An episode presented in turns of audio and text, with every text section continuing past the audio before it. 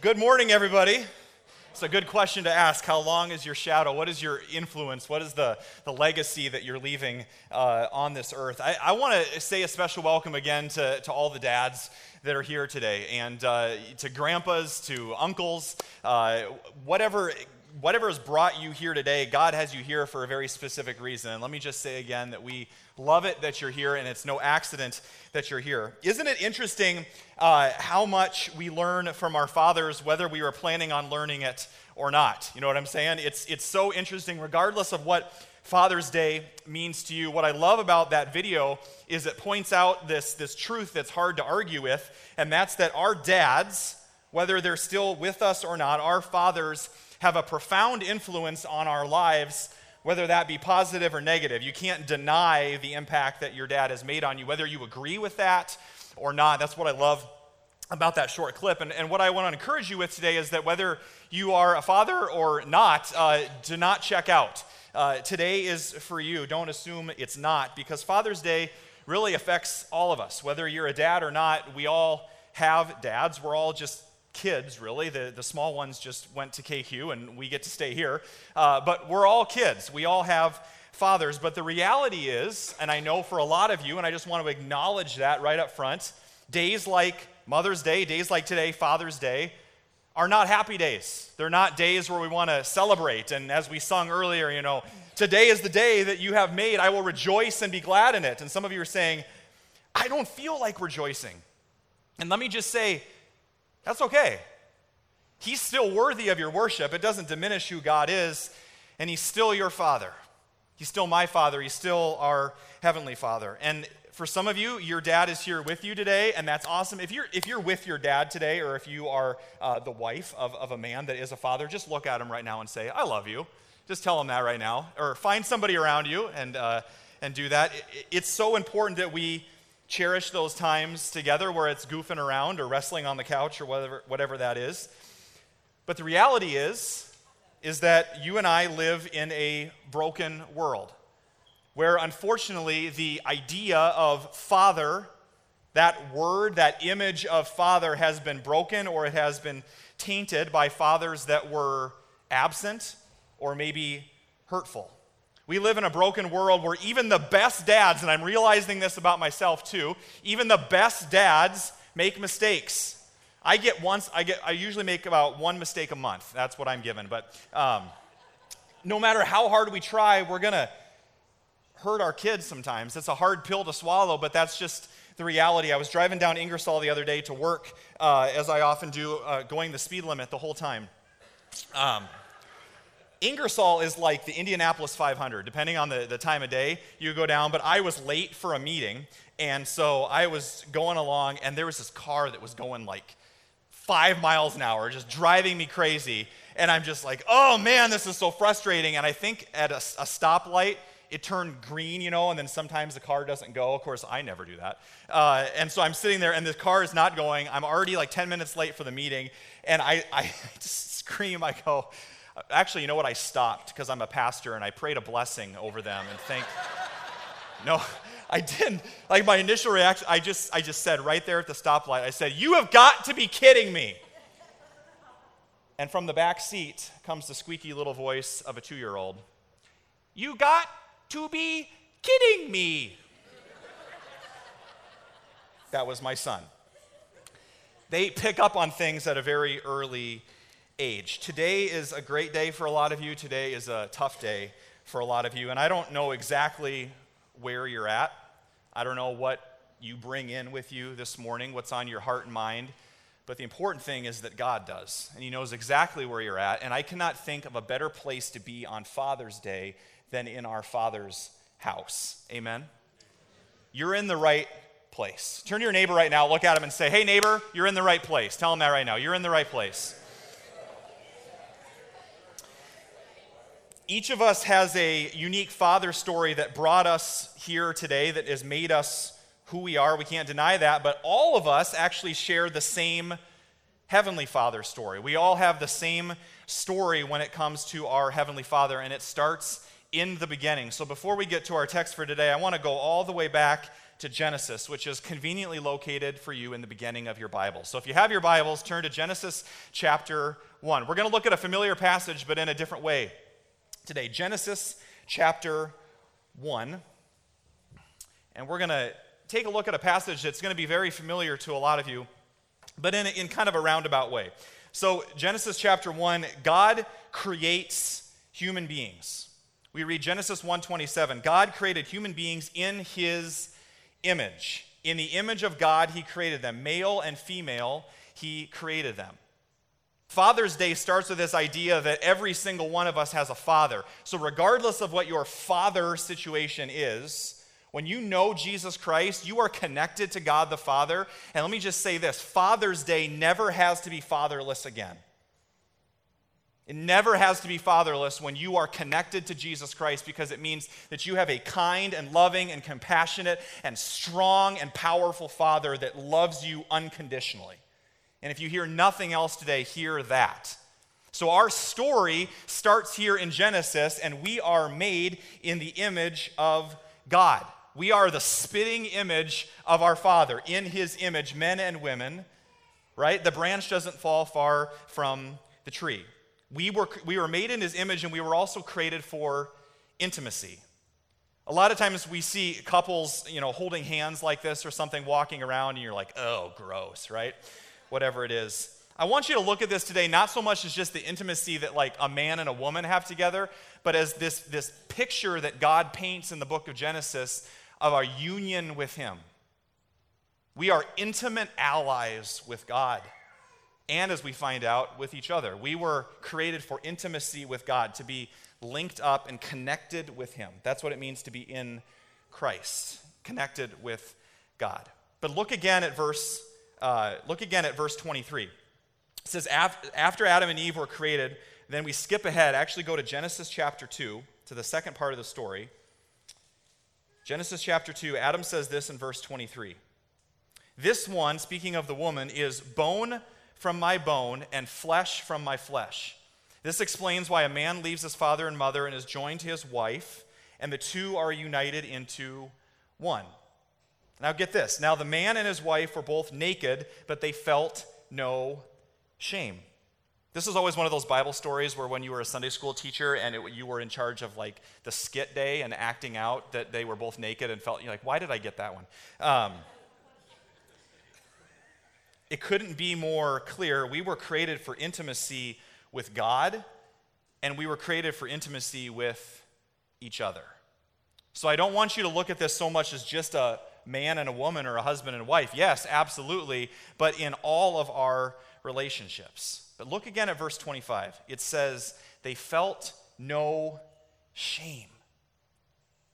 I want you to think about the relationships that are most important to you your parents, your siblings, your spouse, your best friends, people maybe here from church. I want you to think about a relationship with no tension, no bitterness, no arguments, no striving, no, no need to try to prove yourself, no desperately trying to be seen and loved and noticed. You just know it in the deepest part of who you are. Wouldn't that be awesome? And wouldn't that be great if that described all of our relationships? that there was never any tension, that there was never any conflict, that that's just the way it was. It was a perfect picture of God's design. Well, you and I know the story all too well. You skip ahead to Genesis 3, and our story takes a tragic turn. We know that the enemy comes in and he seeds uh, sows seeds of doubt right in the, the depths of our heart that we can't trust God and the apple is bitten. And in verse 7 of chapter 3, we read this, one of the most powerful verses in all of Scripture, and telling for us in our relationships. It says, At that moment, their eyes were opened, and suddenly, when they stepped out of God's boundaries for relationships, says, Suddenly their eyes were opened, and suddenly they felt shame at their nakedness. Like, get over the nakedness part. Like, shame. And God comes to him later and says, I didn't tell you you're naked. Meaning, why are you feeling ashamed? Just a second ago, you had nothing to hide, and now all of a sudden there's all this brokenness. And it's almost like that perfect image that we had is now shattered, and there's pieces and just shambles of what once was. I want you to see the picture's still there, but it's broken. That image of a perfect relationship is shattered, and there's no human tips or techniques or advice or TV shows or uh, advice columns that we can read that are going to help us get to the root of the problem. Everything that's out there in our world today is a band aid on a gaping wound that will not heal unless we get to the source of it. And when we step outside of God's boundaries, that image is shattered.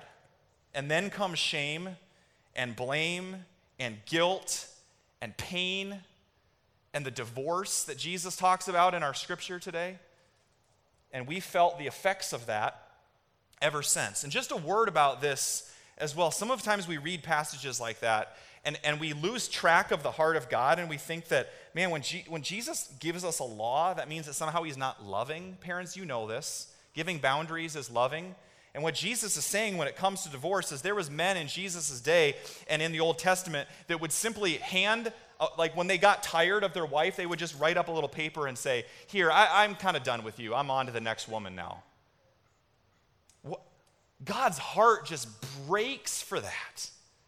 So I want you to hear today God is not here to condemn divorce. Does he hate divorce? Absolutely. Is it outside of his boundaries? Absolutely. But Jesus later says, I did not come to condemn the world, but to save the world. I want you to hear that this morning. That if that's a part of your brokenness, if that's a part of your story, Jesus says, I'm here to heal. I'm here to rescue. And I'm here to set up some boundaries because I want what's best for you. But you tie the two together in Genesis, God says, What God has joined together, let no one separate. I say that at every wedding that I officiate. And then we hear over here this scripture that God, God doesn't like divorce, and here's why. When flesh is torn, it hurts. It's really painful, almost like it wasn't designed to be that way. But at the same time, God is not a prude. God is not ignorant of the brokenness that exists in our world today. And so he provides his son Jesus to enter into our brokenness and say, divorce is a part of your story. Abuse is a part of your story. Pain, abandonment, isolation, loneliness is a part of your story today. Jesus says, I'm right there, and I'm not here to condemn you. I'm here to rescue you. I'm here to heal you. I'm here to bring reconciliation to those relationships. Some of you are saying, Wow, Pastor John, you really know how to just top off this Father's Day with an encouraging, uplifting message. We're all broken, we're all messed up. We are, absolutely. Every single one of us has issues. Turn to your neighbor and say, Neighbor, you got issues. Just, uh, you got issues. Some of you are like, Why did I sit by that person today? I have to talk to him all day. And some of you that are married have been wanting to say that for a long time and I just gave you the opportunity to do it. There you go. And when I say issues, what I mean is that we, every single one of us, not just those who have had a certain life circumstance or something happen with a relationship, every single one of us, including myself, is a deeply flawed and broken person when it comes to our relationships. Amen? We're all in the same boat, so there's no condemnation or judgment today. But here's the deal we got to know the bad news before we can go know the good news. The reality is that every single one of us feels the effects of Eden. There's this earthquake that happened and it shattered this image. Every single one of us has fallen short. But here's what I want you to know that just because it's broken and shattered doesn't mean there's not still a picture of love there. That still exists. And maybe for some of you, this shattered picture represents certain expectations that you had for your marriage that are just not there. That you hope one day we can get that back. For some of you, it's still longing for that relationship. And so it is shattered because it doesn't exist. And you long for that. For some of you, maybe this is uh, being wounded in a certain friendship, or maybe uh, you've been wounded in the church. Or maybe in your small group, somebody offended you or something, and that relationship is broken and needs to be mended. What, whatever that is, the good news is that God didn't leave us alone. It says while Adam and Eve were hiding in their shame and their broken relationship, it says God came walking in the cool of the day in the garden and he said, "Where are you?" And that's the question he's asking you this morning as well on this Father's Day. Where are you when it comes to the relationships in your life? Are you hiding? And if so, there's really good news. Because one of the first things that Jesus says when he starts his ministry basically lays out his mission statement and he says this. Let's read it together up on the screen. This is from Luke 19. Let's read this together. For the Son of Man came to seek and save the lost, not to condemn you today, but to heal, to save. And that includes anything that might need healing or that's broken. And hear me say this today just because the frame is broken doesn't mean the picture doesn't still exist of love. Every single one of us was created for relationship. Every single one of us was created for community. Go back to Genesis 1. Go back to Genesis 1 to where God creates humans for the very first time. Look back at that. Flip back a couple pages. A lot of times we just read right over this and we miss it, but this is foundational for who we are in our DNA. Watch what God said. He said, Let us make humans in my image no, in our image, meaning the Trinity was present at creation Father, Son, and Holy Spirit, meaning that we were created in the image of a communal God, a God that is in relationship with Himself. Our foundational DNA as human beings is to be in community. It's not a preference thing like, oh, I'm an introvert and I'm an extrovert, so I'm just going to kind of be over here and do my thing and never be in relationship with anyone. I am a raging introvert. But I know that God has created me for relationships and for community, and so I have to work at that because when I go against that, I'm, I'm pushing against my very design. It's not a preference thing, it's not a personality thing, it's a human thing. And to, to come against that, it's like rubbing against sandpaper the wrong way. It's like that's not how we were, against the grain of wood the wrong way.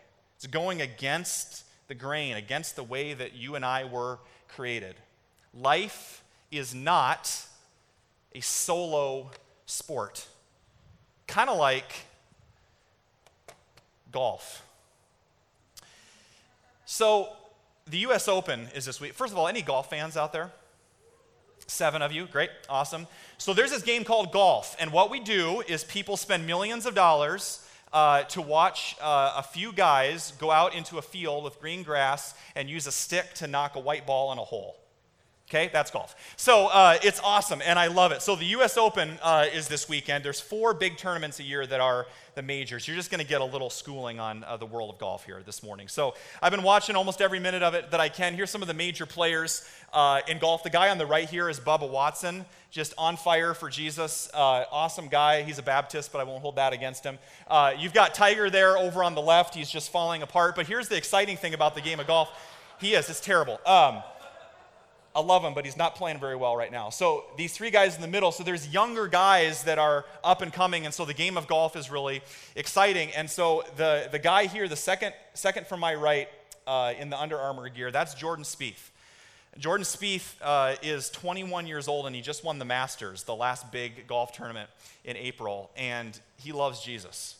And what I love about Jordan Spieth is not only is he an amazing golfer, but he's composed, he's respectable, uh, and they, uh, the chaplains on the PGA Tour, they lead Bible studies for all the golfers. And he, wherever he is in the world, especially on Sundays before he tees off and these things where there's millions of dollars at stake. And I'm sure he's got all sorts of meetings and meeting with his agent and all these things. He's super busy, and yet he makes worship a priority. He makes Bible study a priority, even when he's in the middle of nowhere on the road, traveling all over the world which makes up for the fact that he's Catholic, and I won't hold that against him. But um, I'm just kidding. I love, I love Jordan Spieth, and I love the game of golf. And I, I, I know that for some of you, you just have a hard time imagining this. So just think about the thing that you are most passionate about in life. And think about getting up and being able to share about that. That's what I'm doing right now. I just might start to cry. I'm going to attempt something right now that has never been done, probably by a pastor ever or in the history of Lutheran Church of Hope. This may get me fired. Um, somebody might get injured, but I'm going to do it anyway. All right? So, um, can I just like get a little like enthusiasm here? Okay, okay, I got you. Okay. I'm going to do this from right here, okay? So, golf is an individual sport, unfortunately, so that means I'm the only one that gets to do this. Um, so, I've got some golf balls here, and those of you that sat in front, I'm sorry today. You did bring your mask to church. Okay, gotcha. So, I got three chances. If I get this right on the first one, then I won't have to do it again. But I just couldn't wait till I got home later today to get, to get fired up. I just, I got to do this right now. I'm sorry. I just just thinking about the U.S. Open and everything like that. So I got to move this. Hopefully I don't break anything. Jed, I'm sorry if I break your guitar. All right. Cool. All right. Since our drummer's not up here, everybody just want to give me a little drum roll here. Okay. That was a pathetic drum roll. Give me, give me a drum roll, people. Okay. Here we go. Okay. It's a sand wedge from about 116. Okay, ready?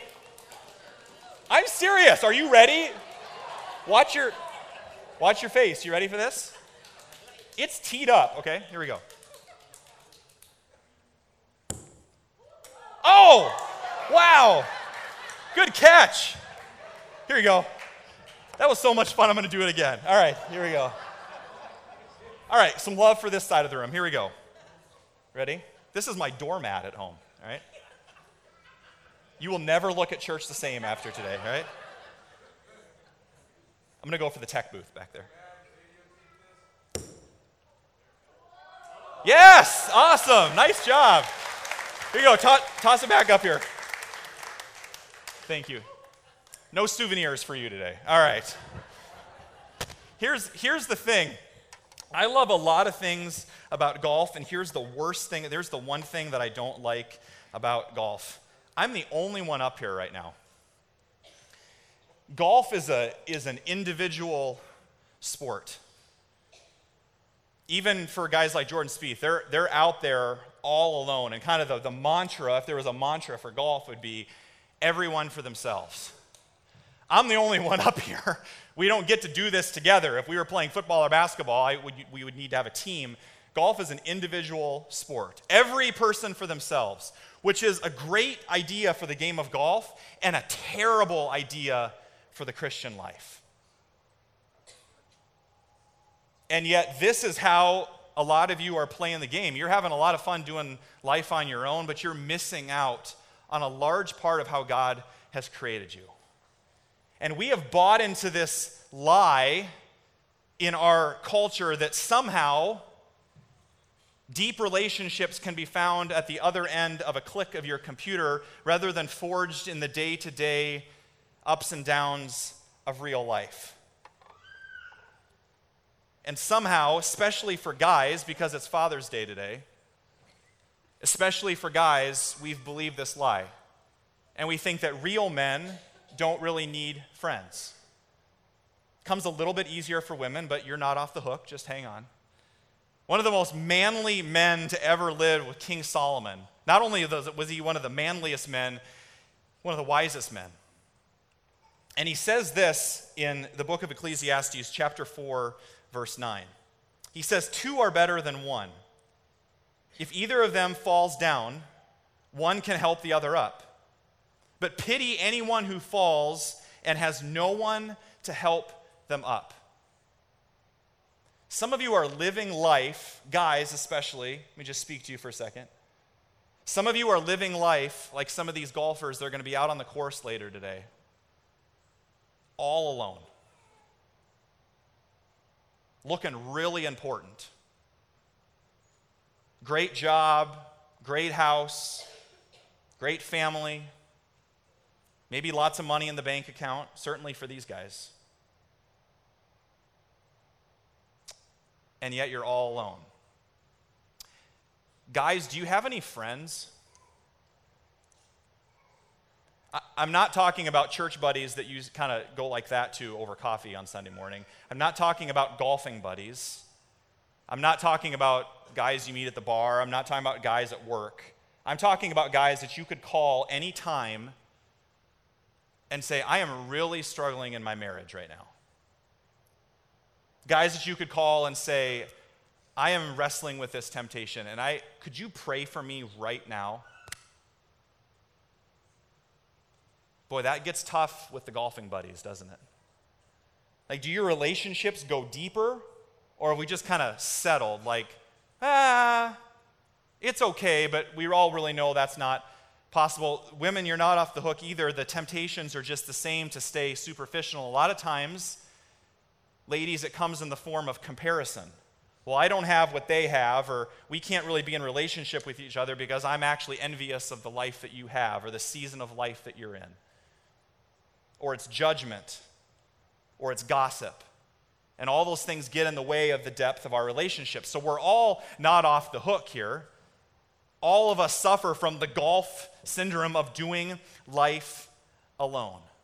And I think we do one of two things eh, to, to kind of cope for this. We do one of two things. There's one of two responses that we have, and the first one is to simply avoid. Everybody say avoid. We avoid.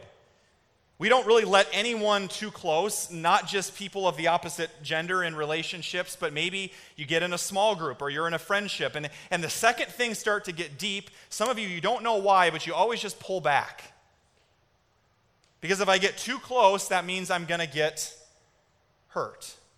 And that's the agreement that we've made, whether it's in a romantic relationship or in your small group or in a friendship or with, a, with a parent or a sibling. Some of you, you're saying, I have been hurt in the past, and therefore I am not going to take the risk to love again. Love is a risk. We all know that. And sometimes we're going to get hurt. And so it's easier to just avoid. Sometimes we avoid. Everybody say avoid. avoid. The second mindset is just to concede. Everybody say concede to concede, to just give up. Because we say, oh, we all know, John, it's 2015. Life is way too busy to have that real and authentic of friendships and, and relationships. Really busy. I got to shuttle the kids around this summer. There's a lot going on. Things are really busy at work, and you can't really have those kind of relationships, especially in the church. I mean, come on. And God says, oh, yes, you can. You can actually have deeper, more real, authentic, vulnerable relationships here than anywhere else in your life. Because here, the masks come down.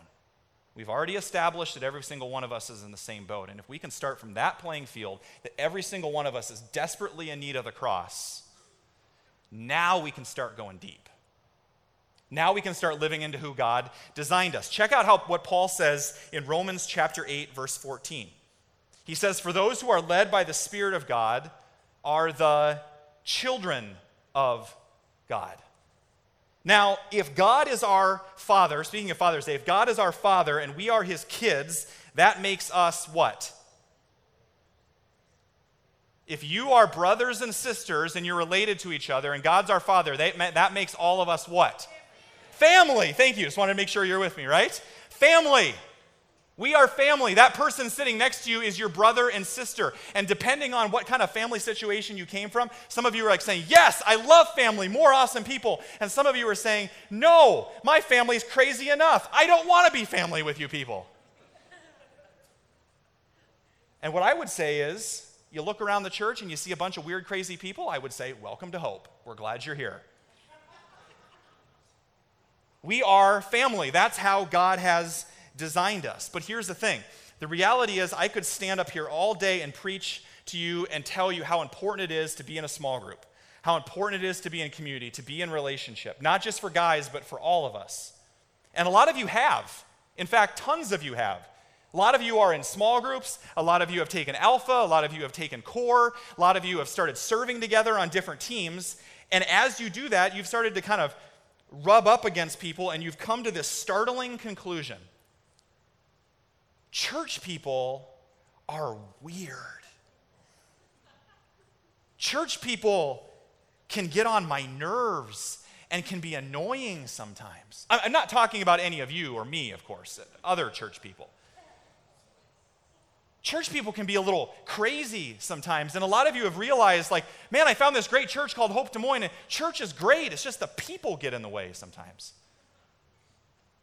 The people that frustrate you. There's people that have different views on Scripture. There's people here that have different views on what style of music we should do or, or how loud or soft the music should be. We have leaders and staff, including myself, that will let you down.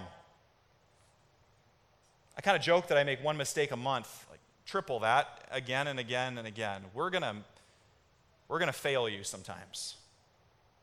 I know that I've offended some of you. Not on purpose. We don't sit around trying to, how can we offend the church?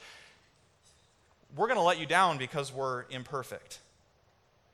For some of you, you've discovered that Christian community can be a lot like fire, and that the closer you get, the easier it is to get burned.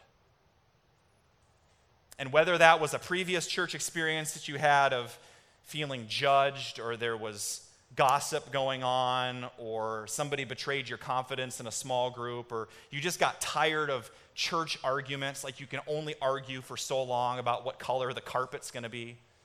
So we just don't have any to just avoid that. you know, whatever those things are that created that broken picture for you. But here's the thing a lot of you want to go deeper in your faith and you want to grow, and yet the biggest obstacle to you is how you handle conflict here. How we handle the brokenness in both of our relationships in the church. And I, I, want you to know I'm not singling anybody out here. I'm not like, well, this is really for, you know, Dave because we are at odd. You know, well, actually, you know what? Jed and I are in constant argument about the Bears and Packers. So this is really for you, Jed. I'm just kidding. This is preventative maintenance to be a healthy church. Because the thing is that chances are the family system that you grew up in and the way that you handled conflict growing up is how unintentionally you will bring that process right into the church. And that determines the health or the unhealth and the safety and the unsafety of our community. And it's usually one of those two responses. Usually, the way that we handle conflict is either we avoid and we hide, like Adam and Eve, or we concede and we just give up, and both of those lead to superficial relationships. And what we do is that because we never really address conflict biblically and we don't address our brokenness that both of us have, it takes two to tango, takes two to argue. Marriage is two broken people put under the same roof, and God says, now get along. We're broken people. We're broken people and we bring that into the church. But what happens is, if we never address it head on, we'll just bounce from small group to small group or church to church, and we'll never address the root of the issue. Have you ever heard the phrase, wherever you are, there you are? Or wherever you are, there you'll be? That's the reality. And yet, here's the thing this is the good news. Throughout the early church, we see conflict not as something to be avoided, but actually as an opportunity to learn to love. So I'm speaking to you whether this is a relation, a broken relationship with your dad or with your spouse or with your kids or here in the church, whatever it is, we learn to love because you know what else fire does? It refines. It refines us. I love how Paul puts it in Colossians chapter 3 verse 12. He says this Therefore, as God's chosen people, holy and dearly loved, clothe yourselves with compassion, kindness, humility, gentleness, and patience. Bear with one another and forgive one another if any of you has a grievance against someone. Forgive as the Lord has forgiven you. I'm sure every single one of you just has an awesome relationship with your dad. Or not. So, what does that verse tell you about what Father's Day should be today? Whether they're around or not, the most important thing that you need to know today is that Jesus Christ has forgiven you. And he's extending his love to you, and for us to withhold that from somebody else, no matter what has been done is to deny the power of the cross. That's where the gospel comes in. Forgive one another. Because here's why it's so important to understand our relationships together as family. There's only two guarantees I know. Every single one of you comes from a different family. Some a positive experience, some a negative experience. There's only two things we know for sure about family. Number one, everybody isn't perfect. There's no perfect people in families. And number two, nobody's going anywhere nobody's quitting.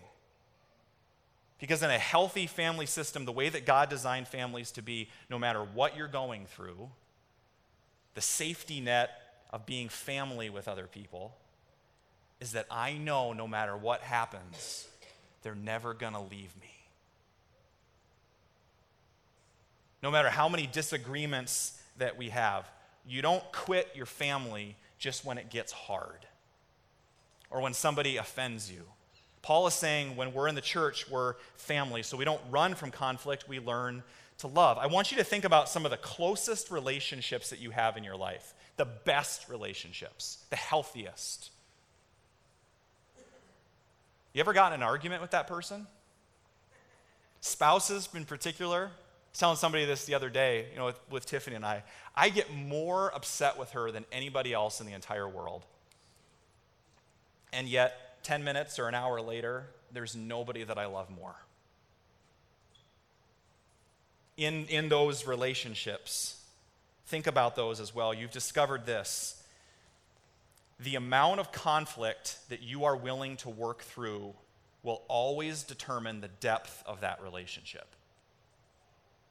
When I have couples come to me for pre marriage counseling and they say, We've never fought about anything, I go, Oh no.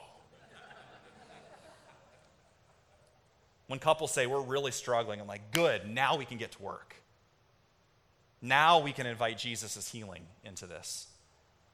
This isn't about different personalities or us just saying, well, it's not really the way I am, and you know, I'm more of a private person, and John, we don't really handle conflict in that way. This is a difference between spiritual immaturity and maturity. This is a difference between a healthy church and an unhealthy church. This is the difference between a safe church and an unsafe church, spiritually, emotionally, physically.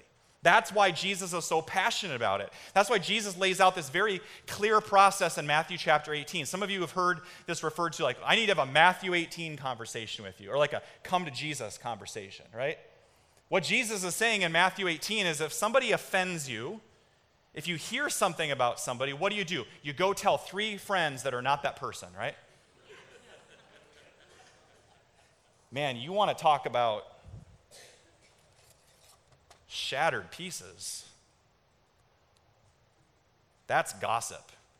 And it's worse in the church because what happens is we think that it's friendly chatter. There's a thing called prayer gossip where we make our prayers or our prayer requests just gossiping about, other people. Why don't you just pray for them instead of talking about them? What'd your grandma say? If you can't say nothing nice, don't say it at all. Better yet, go to that person directly, Jesus says. If somebody has offended you, go directly to that person. And if they don't hear you and it doesn't go well, then bring somebody else the next time. You don't go and tell everybody else, that betrays their confidence. Because here's the thing relationships, we, we speak the truth in love, Jesus says. Relationships that are all just lovey dovey, warm feelings, but never speak the hard truth will be surface level. On the other hand, relationships that are all speaking truth, and, and not all truth is bad, but sometimes truth can just be like trying to fix the other person and nitpicky. If we're always fixing and we're never loving, those relationships are going to be superficial as well. You have to be in relationship to be able to speak the truth and love. That's why when I've gone golfing with some of you, some of you have looked at me and said, You are a terrible golfer. You need a lot of work. And I say, I know, because we're in relationship with each other, right? I can receive that. Some of us, particularly my generation, I just want to speak to that for a second, but I think really all of us, we long for deep relationships. We long for something more than Facebook and Twitter. We long for more than just churchy religious relationships where we sip our coffee and say, hey, how was your week? Good. How was yours? Fine. And we move on. And we long for that. But what we forget and what we often want is we want the results of deep relationships, but we aren't willing to go through the process. And the process is accountability and challenge. And if there aren't people in your life that are willing to speak the truth and love to you, we're never going to get there. We want the benefits of relationships without the process of relationships. And that's a good challenge for all of us. The sickness is isolation. The cure is living like family. And I cannot think of a better illustration of this. I saw this commercial, this random commercial, uh, a couple years ago, and I thought of it for today in this picture of what we're called to be as the church. Just a really short commercial. Take a look and ask yourself how does this paint a picture of the church? Let's take a look. There's three things that I notice about that clip. Number one, they're having a lot of fun. Number two, there is not a lack of conflict. right? Sometimes church can feel like that. And yet, they don't let it derail them. Because the third thing we notice is they're unified. They're not just basketball buddies, they're deep friends. Like you could call it family. Fun, messy, unified. What a beautiful picture of what the church is called to be. What a beautiful picture of what our families are called to be. We are not, God doesn't place us in relationship, whether that's a marriage or you're engaged or, a, or uh, your, your parents, your siblings, a small group here at church. God does not put us in relationship because it's easy. He puts us in relationship to be refined so that we can experience the love of God through other people. Friendship, family, marriage, all at their core is grace. I'm not better than you. You're not better than me. I'm not out to get you. And I trust you. And I trust you.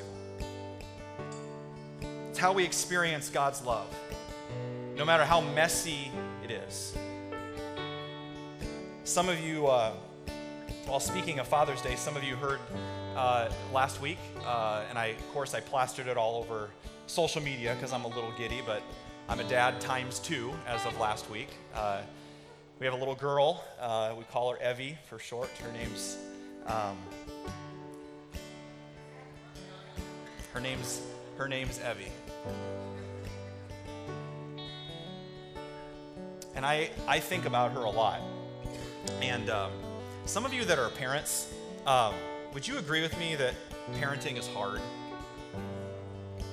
Whether your kids are eight weeks old, or eight, or 18, or 58, parenting's hard. Life is hard. Life is messy. Family's messy. The other night, getting about one to two hours of sleep right now. And uh, the other night, it was like nine, eight or nine or so, and we're like, we should go to bed, but I think I need to take a nap first. Um, we were so exhausted, and Tiffany and I are just like sprawled out in the living room on the couches, and uh, Evie's sleeping in the little pack and play We just put Caleb to bed, so like the decibel level in the house come way down.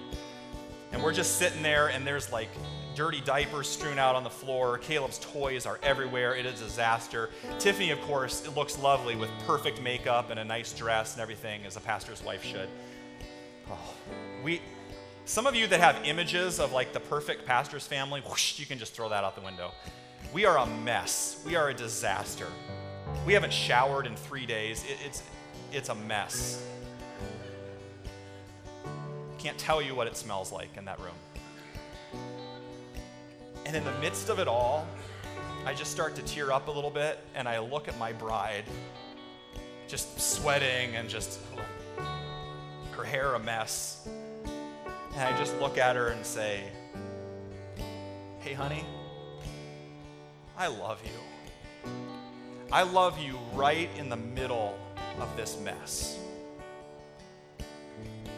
And it wasn't a couple seconds later that I felt like God, my Heavenly Father, say, John, that's what I think about you too. Your marriage isn't perfect, it's never going to be. Your relationships aren't perfect. You've hurt people at church, you know that. But I love you right in the middle of this mess called Hope Des Moines. And I love you right in the middle of this mess called John Annenson.